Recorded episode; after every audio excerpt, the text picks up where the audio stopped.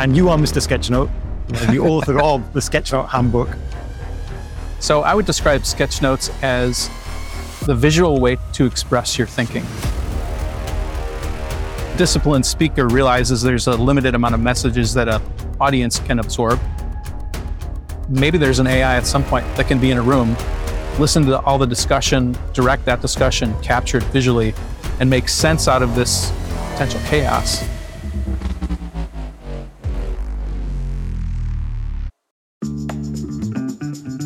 From the city of Peaky Blinders, Birmingham, England, I would like to introduce you to Paddy Dhanda. As the world becomes more automated and the robots take over, it's imperative that we build the right human skills for the future. So pull up a chair, grab a samosa or two, and make yourself very uncomfortable. So Mike, you're here at the International Sketchnote Camp over in Leiden with me. And I just wanted to pick your brains on a few things. Is that okay? That's great. By the way, it's amazing meeting you face to face, because I think for the last 2.5 to 3 years, everything we've done is virtual. Yeah. So it's so good to meet face to face. What brings you across the planet all the way to Leiden and to this amazing event? Well, I think I was talking with one of the founders, Marianne Raddy, one of the four who founded this event in Hamburg in 2017. We were talking a little bit about how she's proud that, you know, it's continued with community support. It's all volunteer organized, and the community supports those volunteers doing it. So that's one aspect. I love the volunteer. I love the community coming together. But what we talked about was there's a spirit here that's unique among other events that I've been to. It's a little bit deeper than just, oh, we're coming to look at the new medical device and whatever, right? That's an interesting thing, but you're sort of going for your company, or here it's more, half of it is to see friends as much as it is to learn new things or to be challenged or those things. So I think it's more of a rich experience that makes a difference. Yeah. And it's my first time. I'm really looking forward to seeing how the next 3 days go and hearing your talk as well. It's going to be amazing. Yeah. But in terms of the event, I mean, it's called the International Sketchnote Camp. And you are Mr. Sketchnote, the author of The Sketchnote Handbook. And I guess for anyone that doesn't know what sketchnotes are, could you just give us a quick overview? What are they? And why did you choose the term sketchnote? Ah, good question. So I would describe sketchnotes as the visual way to express your thinking. Now, whether that's you're listening to someone speaking, and for you, it makes sense to do lettering or drawing shapes or even drawing people in motion or objects that are coming to you as you're listening to someone present to you. Mm-hmm. That's sort of where I began with it. But I've discovered that sketchnoting can be applied in lots more ways than that, right? I use them to take notes in my bread making. I use them to take notes as I'm planning pizza. I use them for all kinds of things in my work as a user experience designer, like solving the problem of how this interface will work and where elements should be before I commit to using the computer. I'm a real firm believer in visualizing first, because I feel like a lot of times when you go to a device, you tend to get locked into what the device allows you to do. Mm-hmm. And by sketching and thinking and writing. So I think it's a combination of this drawing and writing together. So it's sort of taking the best of each one and then making them better than the sum of their parts. So if you're a writer, you know, obviously that's a powerful thing, the verbal. But when you start introducing visuals to support what you're writing, a lot of times you might be able to draw a really simple image that might take paragraphs to describe. And so you're saving time in that case, but it's really supporting the text. So in a lot of ways, they work in conjunction with each other. And, you know, the things that I identify as being part of sketchnotes are, of course, writing, but then lettering. That would be step one, where you're taking the writing and you're emphasizing words, making them bigger, doing them in color, doing them in script or some letter form that's kind of unique. Then maybe the next level would be containers. So squares and circles and triangles and other shapes, organic shapes to enclose things. And then probably the level above that would be drawing, where you're intentionally drawing people or objects or concepts would be probably the highest level, where it's you're taking some thing that's in your brain and visualizing it on paper, either as, you know, a concept or a metaphor so that others can understand it, or you looking at your notes will be able to recall what it was and make sense out of it. I think for me, Mike, one of the big challenges with sketchnotes on a personal level, and maybe it's something that other people might be thinking as well, is the speed at which you're able to capture information. If you're writing things down and you're having to visualize and draw things and listening and while you're doing it, or thinking, that's like, you know, 3 or 4 things all happening simultaneously. Like, how do you do that? Because that could be quite overwhelming for someone that A, isn't so confident with drawing, but then even having to capture information and listen really attentively can be tough as well. So what's your advice for anyone who has challenges with that? They want to do it, but they feel this gap between ability and desire, right? Yeah. I would say it's a learned skill. So that first off is, if you're worried that somehow you should be doing this, I think it's a learned skill. You have to build up that muscle of listening and capturing. And one of the ways that I encourage people who want to get into sketchnoting, that they don't know anything about it, but they like this idea. They think maybe they doodle all the time and they want to redirect that doodling into something impactful or memorable that they can use. Yeah. Would be, you're probably pretty good at listening and writing to some degree. So my encouragement to people is to continue writing. And then maybe what you can do is, the first step would be to sort of demarcate a little column to the right. Or if you're, you know, if you want, you can make it to the left and reserve that for your imagery. So you continue to write. And then as you think of ideas, like maybe when the speaker is rambling or in a little break where you have a little moment, you can draw a little image in that column and then go back to writing. And then when you have an idea, put it in draw another image in the column. So you end up with this 2-column format with writing on the left and images on the right, related to the text. That would be step one. Then maybe the next step would be, when you feel like you've got confidence doing this simple way, maybe then you challenge yourself with something that's not, if your job depends on it, you know, maybe you wait till later, but pick something fun or something low stakes, where then you could say, okay, on this one, I'm going to do half of the side. I'll write on the half and write a little less and draw a little bit more detailed image of what I'm imagining. And then maybe on the other, you start with the drawing and then you describe it on the right. So you start to like mix it up a little bit and you bring the drawing in and make it a bigger part of what you're doing. And then you just keep practicing. And I think a lot of it is just the practice of listening and acting is helpful, because it's something you don't normally do. You really have to get used to it.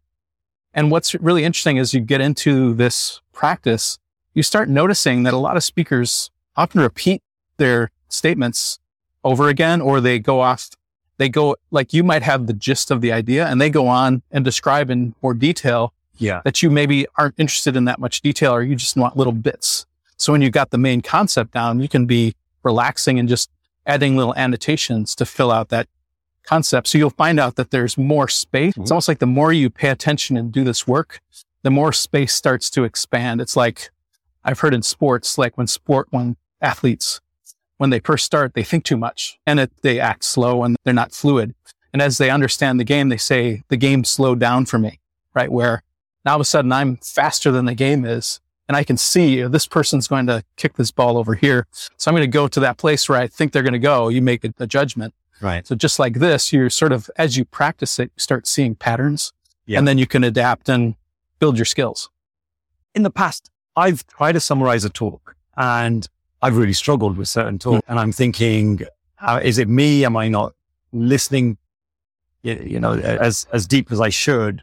But what I've actually found with sketchnotes is you're able to really identify if a talk is clear or not.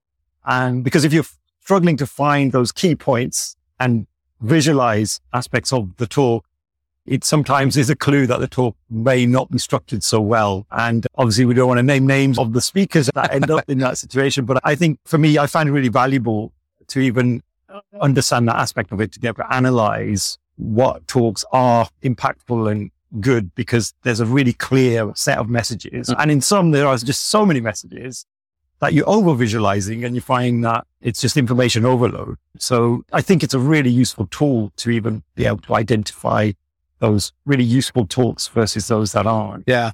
And you might even describe that as less disciplined. So the disciplined speaker realizes there's a limited amount of messages that an audience can absorb, and they need to be really clear and they need to set out and sort of define them and then explain them and then redefine them at the end, sort of, you know, tell them what you're going to say, tell them, and tell them what you said. Right? Yes. Because you need to reinforce that, because many people may not be taking notes of any kind, right? So people who are really disciplined and they know their message, I'll tell you that practicing sketchnoting, you spot them right away. Right. Exactly as you say. And the ones who sort of ramble and are kind of going off on a tangent, it's hard to know where they're going to end up.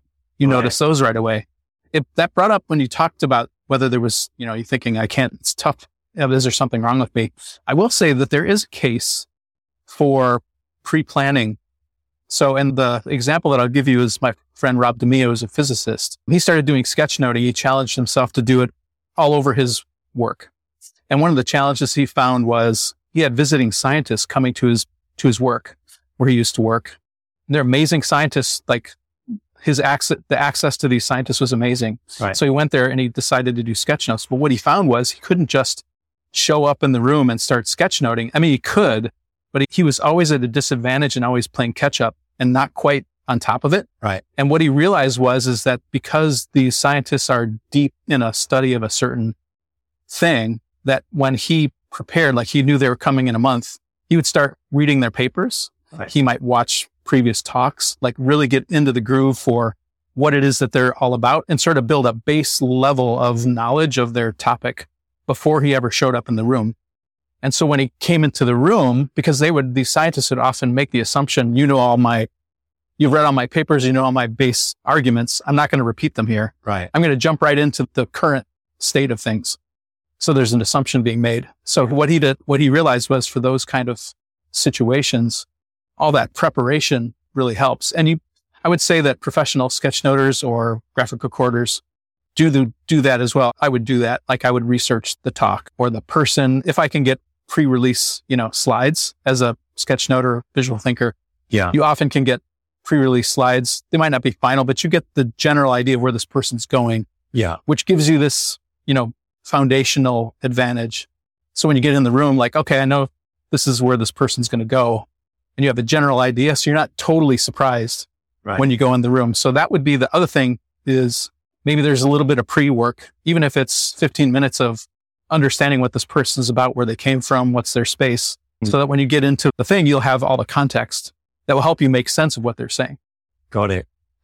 And Mike, talking about the future, to look to the future, if we look to the past, we know that as cave people, we were drawing on walls, on caves.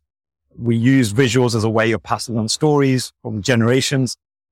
But now with the world of AI and technology the way it is, it feels like this could be a skill that gets overlooked. I mean, what's your opinion? Is there still a place for sketchnotes in the future? Or will AI kind of take over? And what's your feeling on that? That's a great question. I don't know that I can imagine the future that clearly. I would hope that there would be limitations on AI's ability to make sense of things and make those jumps that humans make, and that it would provide opportunities for those who do visual thinking in the general sense to have a place. Like being in maybe there's an AI at some point that can be in a room, listen to all the discussion, direct that discussion, capture it visually, and make sense out of this potential chaos that becomes an artifact that team later uses to move to the next level. Or, asking questions. Like, I think one thing we can do to separate ourselves is move a little bit beyond just being passive scribes of just writing down what's being said and trying to be neutral, and to maybe enter more into the discussion, ask questions in our sketchnotes of, well, if that's true, then what does that mean for this or for that? And sort of become almost like get in a discussion and open the question, and encourage people who are reading or looking at our sketchnotes to think about things that, if this were true, like what does that mean? And to start being thoughtful. Yeah. Because, AI in a lot of cases is building on our past work, right? Mm-hmm. Whether it's writing or imagery, it's taking, and often it can do a really good facsimile, but basically what it's doing is it's faking based on your prompts, whatever that prompt is. Yeah. It's taking all its absorbed knowledge and sort of building something that hopefully it looks like the thing you asked for.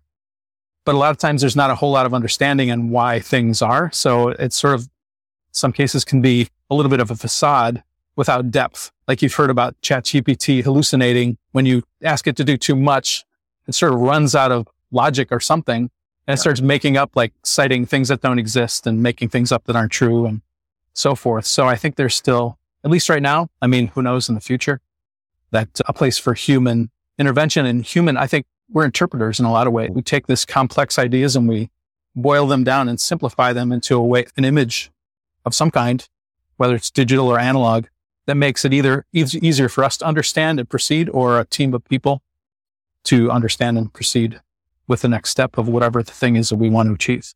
Yeah. If I think about some of the hobbies that people have, like my mom loves knitting. And in a way, I'm sat there thinking, why do you spend hours and hours knitting when you could just buy a knitted jumper or a hat or whatever it is that you're making? But there's great joy in that. Yeah. And I think as humans, we do get great joy out of doing certain things. And I think visuals are part of that as well. And I'd hate to think that in the future, we stop doing all of those things that make us happy, even though something could do them better. Yeah. And so I think I have that hope that as humans, we still hang on to these traditional skills and these human skills that we've been brought up with. And so that's my hope. Let's see, what happens with that. But absolutely, I hear what you're saying. The current state of AI is a little bit hit or miss. It's almost like a child that wants to keep pleasing you. And so when it actually doesn't have the right information, it still wants to please you. It just makes a guess. Yeah, absolutely. I mean, something I thought about in discussion with this is I think back to when I was early in my design career, because I'm trained as a designer, was when the desktop publishing tools came into existence and we all worked on computers, on Macs, on a network. What we found though was because of the area where we had our office, the power we'd have brownouts and blackouts. So all the network computers would go down. Right. Well, younger designers than me were totally stuck. They just couldn't do any work. Got it. But I had been trained traditionally. So I just got paper and pen and started working and I just kept working because I had this training. So I think I wonder about if you become dependent on these AI tools to the point that you can't do this stuff anymore. Like a lot of it is about the process and the thoughts that come as you do the process. If you lose that ability and suddenly, Midjourney is down today, which, maybe could happen, or you're in a place where you can't access it or whatever, like could you in a pinch do that work? And so I would be careful to give up, which comes back to the knitting question, right? Or me, I like baking bread, right? I could go to the store and buy a loaf of bread probably for, a little bit more than it cost me to bake it, but I enjoy the process. I enjoy controlling the elements and then the output and the being proud of producing something that seems, complex. But if once you learn the process, it becomes a skill. And then you can use that knowledge then applies in other ways that you can't always predict. So absolutely. And Mike, I'm conscious of time and you're going to be up with us as the keynote speaker. Yeah. So I want to give you some time back to get prepared and get in the right mindset. I can't wait for your talk, by the way. Can you give us maybe 3 points that you're going to be talking about in your keynote speech today? Well, we're going to be talking a little bit about me. Like one of the things that the organizers wanted to do was help humanize me because I came up with this word, people call me the godfather of sketchnotes or whatever. And there can be like maybe not dangerous, but like people like put me on a pedestal and I'm just a regular guy, right? So who loves curry? I love curry. Yeah. I can even eat relatively hot curry, although I haven't pushed my limits. Your mom could probably test those limits on me, but talking a little bit about who I am as a person and some of my experiences and why was led to this place where I am. And so it's going to be a little bit more informal instead of a traditional keynote. It's going to be a little bit more of a who is Mike and humanizing and describing who I am to the audience. So something a little different. Oh, I can't wait. And it's going to be fantastic. Thank you so much once again, Mike. It's been a pleasure to talk to you. And I'm so glad we had this opportunity. Thank you. Thanks, Patty.